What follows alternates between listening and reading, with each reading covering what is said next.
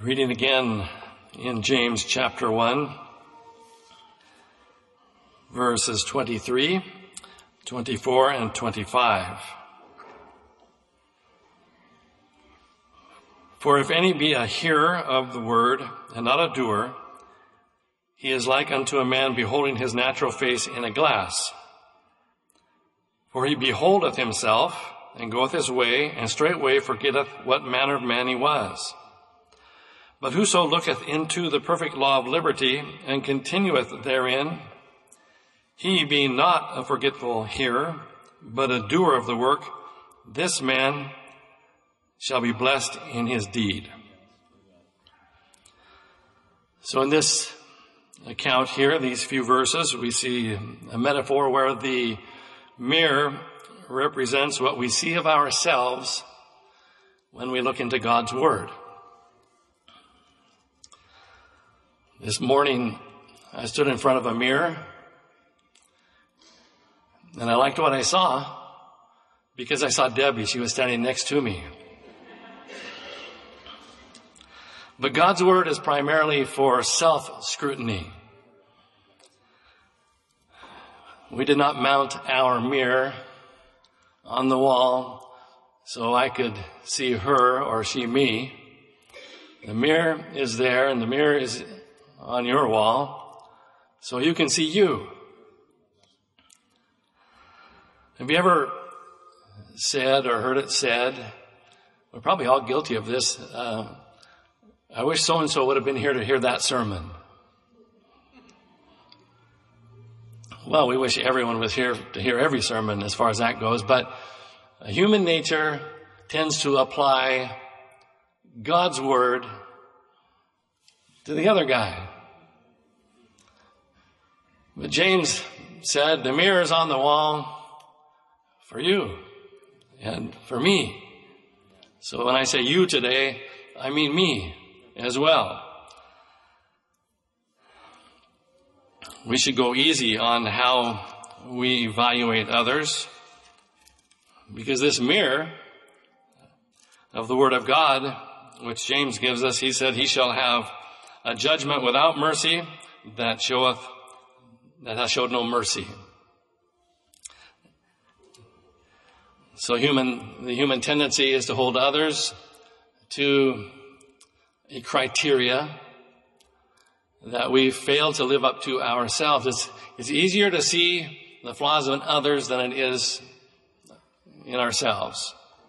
The devil shows us the faults of others. But if we look into the uh, Word of God, this mirror, it discloses to us where we need help. And that really is the most important because when you looked in the mirror this morning, you fixed yourself up. And you did a good job, by the way. Although that said, we, we cannot evaluate the interior of one another, nor should we. Jesus said, Judge not that you be not judged, for with what judgment ye judge, ye shall be judged, and with what measure ye mete, it shall be measured to you again. And that is so true. He went on to say, Why beholdest the mote, that is the speck, that is in thy brother's eye, but considerest not the beam or the log that is in thine own eye? First, address the speck, or rather the log in your own self. First, uh, fix what the mirror reveals or discloses to you needs to be fixed within you, and then uh, you won't notice so much the other guy. So this 25th verse said, Whosoever looketh, you see, we look, we continue, we do, and we're blessed. Whoso uh, looketh into the perfect law of liberty and continueth therein, he being not a forgetful hearer, but a doer of the work, this man shall be blessed in his deed. So to look, the sense here is more than a fleeting glance. It is to do what you did this morning in front of the mirror. You probably leaned forward just like I instinctively did just now. And you looked. And you continued. You didn't just glance and say, oh, good enough, I'm out of here. No, you, you, you, you continued. You stayed there for a bit. And then you did not forget what you saw that needed to be fixed. You fixed it. You're a doer. Didn't, you didn't forget. And when we do that in terms of application to God's word, this man shall be blessed in his deed. We are blessed when we remember to apply God's word to our own selves. That doesn't mean all of our problems or the challenges of life are solved. In fact, this mirror discloses that. And uh, we, by the grace of God, will get to that. The, Lord, the James rather uh, presents a practical gospel. This is not an experiment that takes place in the lab and works in the lab, but when applied outside the lab somehow uh, does not work. It's more than theoretical, it's practical. And it does work. Christianity is more than sound doctrine that we teach or spiritual encounters that we experience. It, it's a way of life.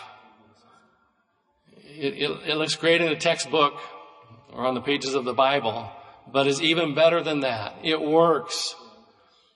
And as we apply it to our own selves, we are blessed. Are you blessed today? We are blessed when we adhere to the Word of God. So this uh, mirror speaks of, of tests. How do you face trials and temptations? In the second verse of that first chapter, my brethren, count it all joy when you fall into diverse temptations. So look into the mirror of God's Word and uh, uh, consider how you respond to uh, trials and temptations.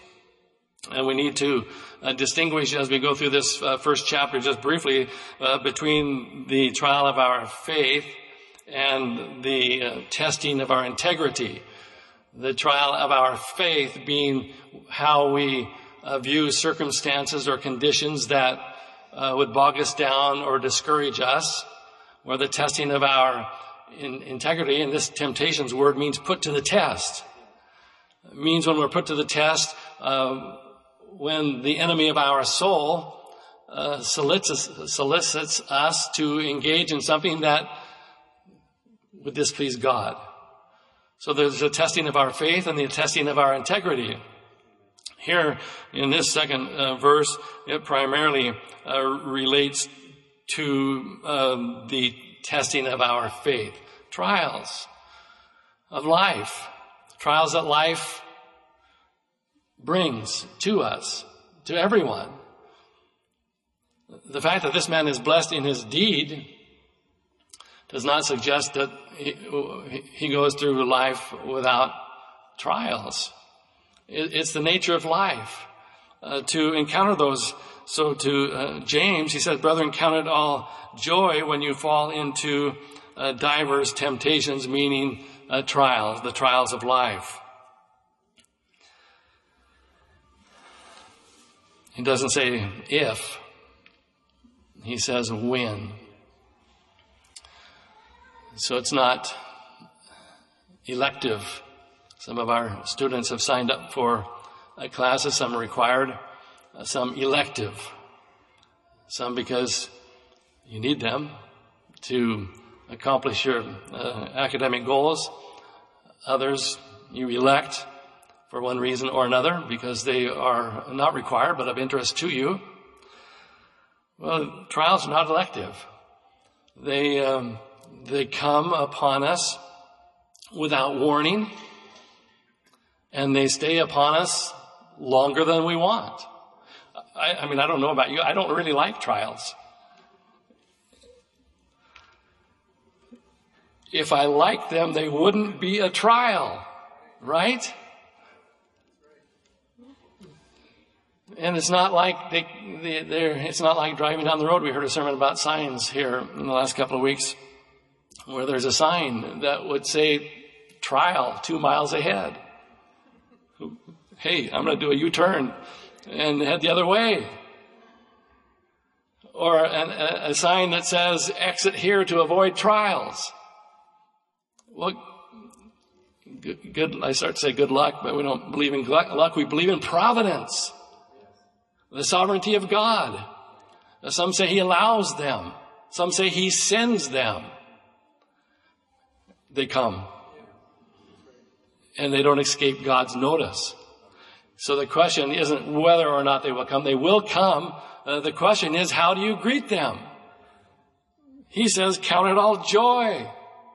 I am so excited. Here's a trial. Order balloons. Serve cake. Well, no, that's not how most would respond. I don't think it's really how any would respond. He said, when you fall into divers temptations, so there's a variety of shapes and forms, and they are unpredictable, but we, we count it all joy when we consider the possible outcome. So we, we cannot choose whether or not they come, but we can choose how we respond to them. And we can respond to them in a, in a manner that anticipates the outcome. And the outcome, if we allow them to have their perfect work, is that you may be perfect and entire, wanting or lacking nothing. It's, it's what God sends our way to, uh, to help us to grow. We don't grow, we don't develop uh, in our Christian walk when all is smooth sailing. Our children heard, particularly our daughter growing up over the years when things got difficult uh, here and there. When she was a teenager, when she was a college student, when uh, she was a, a, young mother, she has heard me say multiple times, just remember, these are the happiest days of your life. So I expect her to come back with that on me as we go along here, but um, it, it's true that we develop, that you may be perfect and entire, uh, which is to suggest that you may be complete that you may be well rounded in your Christian development and your Christian walk. And you can look in that mirror and evaluate your own Christian walk and uh, conclude on your own that it's true. Uh, you, you have grown, you have developed uh, spiritually as you've gone through trials appropriately. And that's why you can count it all joy because you know that, that you have a purpose in mind. In verse 12, uh, we see, blessed is the man that endureth temptation, and again, the, suggesting the trials of life more than solicitation to evil, but it certainly applies to both. Blessed is the man that endureth temptation, for when he is tried, he shall receive the crown of life, which is, uh, which the Lord hath promised to them that love him. So in the short term, short term being your life, you grow and develop to completeness. And in the long term, it's a crown of life. It's heaven. Nobody floats through this walk. Nobody. You will have the times of crises uh, as you go through life. But as you accept them as from the Lord and use them uh, to gain, to make spiritual headway, you can, for indeed, uh, count it all, all joy, keeping that outcome in mind.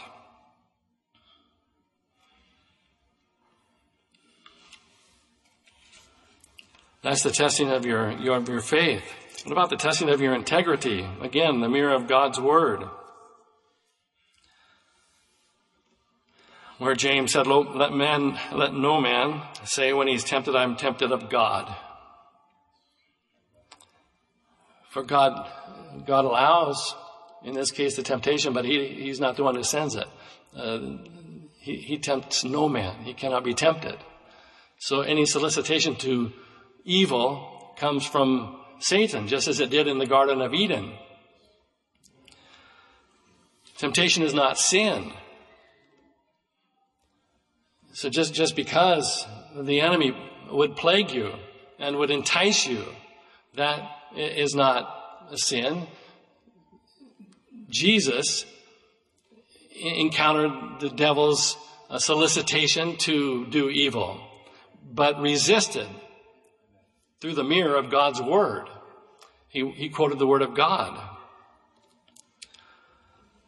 And, and lust, as used here, though most of the time in, the Bible it refers to an immoral passion, here it's uh, neutral in the sense that it refers to every human being's natural desires, natural uh, impulses, not uh, sinful nor not sinful. The, uh, the distinction is in how you respond to it. So Satan throws out the bait. And that bait, called temptation, always uh, appeals to your natural appetite and often, uh, well, one of those uh, natural tendencies is curiosity. That's what happened in the Garden of Eden. You're, you're curious. So you look that way. And if you're smart, you look away after looking that way when you notice, but, but the fish sees the bait and not the hook.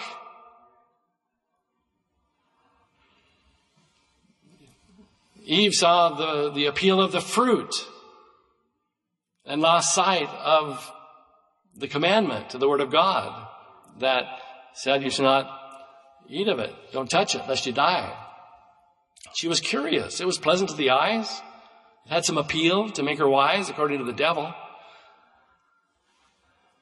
So that the fact that the, the, the bait exists, or the lure is there, or the temptation comes, don't confuse that for, for sin. Uh, turn away from it. Sin always conceals the consequences. The mouse only sees the cheese. And in the short time, short term rather, uh, there may be some gratification. You see the possibility of that Eve did, but it's deadly. Ask the, ask the fish that swallowed the hook. Ask the mouse that went toward the cheese before even taking the bite. And sin is not taking the bite. Sin is having a desire within to take it. I thought we had a, heard a perfect illustration of temptation, the distinction, distinction between temptation and sin when we heard Ian Anderson testify the other night. When he'd been saved young and he was out and could take you to the very spot where he determined, I, I, I'm not going to serve the Lord. It's not enough to feel discouraged or um, not feel anything. It took a conscious decision uh, of the heart and of the mind on your part to get saved, and it takes a conscious uh, decision in your heart and on your uh, part to backslide. It's not easy to backslide. But he decided, I, am not going to serve the Lord. And then a year or so later, uh, just a youngster, uh, when he made that decision, still fairly young, uh, a year later, obviously, when uh, he retracted that, didn't retract it, you can't unring that bell, but he could go back and uh, say, he, he, I made the wrong decision and made a decision to serve God and to serve Him from then until now, even in times where he was isolated from fellowship.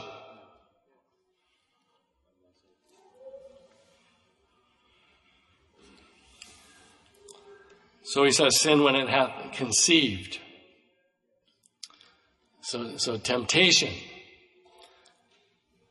moves from allurement or enticement to a transgression when you capitulate.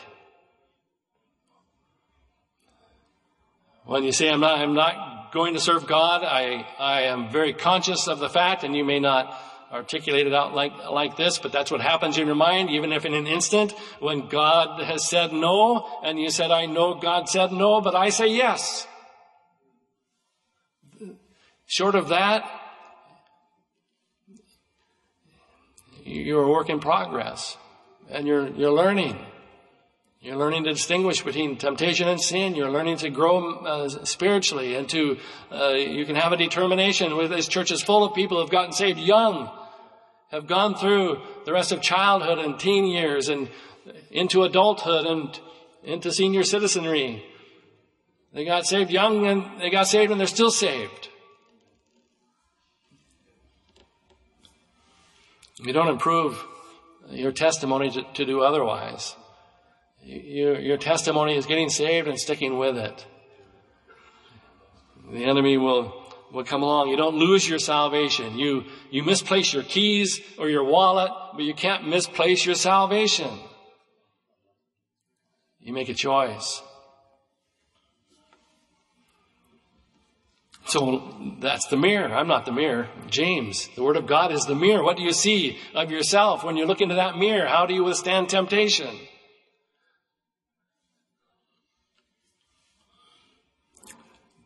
Also in chapter 1, we, we read that we should be more uh, ready to listen uh, than to speak. Verse 19 Let every man uh, be swift to hear and slow to speak. And you've heard it said we have two ears and one mouth, which suggests we should listen twice as much as we talk.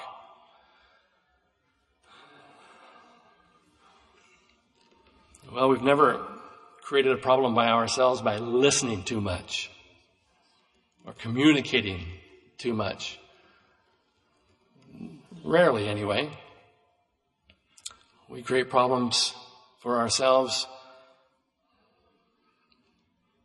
by saying too much. And we could, we could take the position, well, then I, I just won't talk, I won't communicate. Many of these were not literate in terms of, many of these readers in terms of um, writing. Um, so he may have included that had they been. But we're to receive with meekness the engrafted word which stands in contrast to offering our opinion with boldness.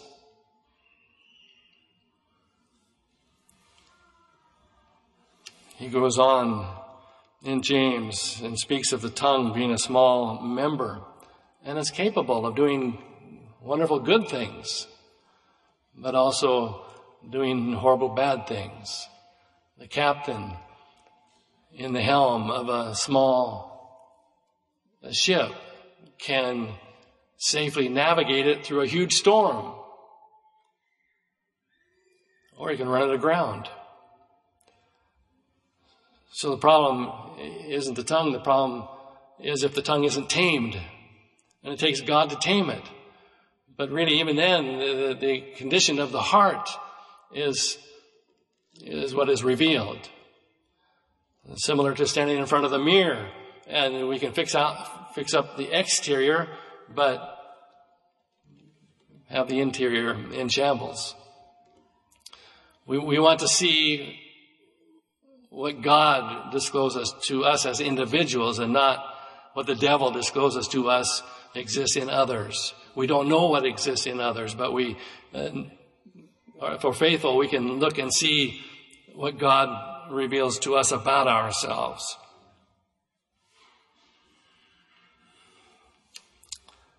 So this man shall be blessed in his deed. So we look, we lean, learn, lean forward, we uh,